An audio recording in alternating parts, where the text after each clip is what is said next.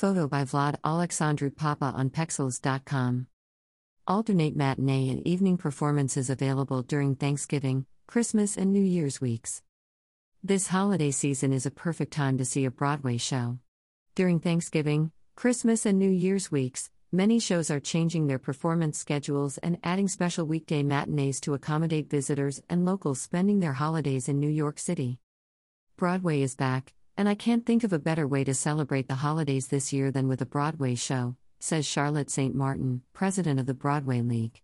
New York City is magical during the holiday season, and I know our audiences will be delighted to once again take in a Broadway show as part of their holiday experience. Now more than ever, there's something on Broadway for everyone.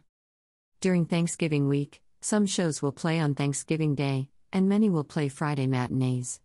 20 shows will be playing on Christmas Day. During Christmas and New Year's weeks, alternate curtain times include many added weekday matinees and other special performance times.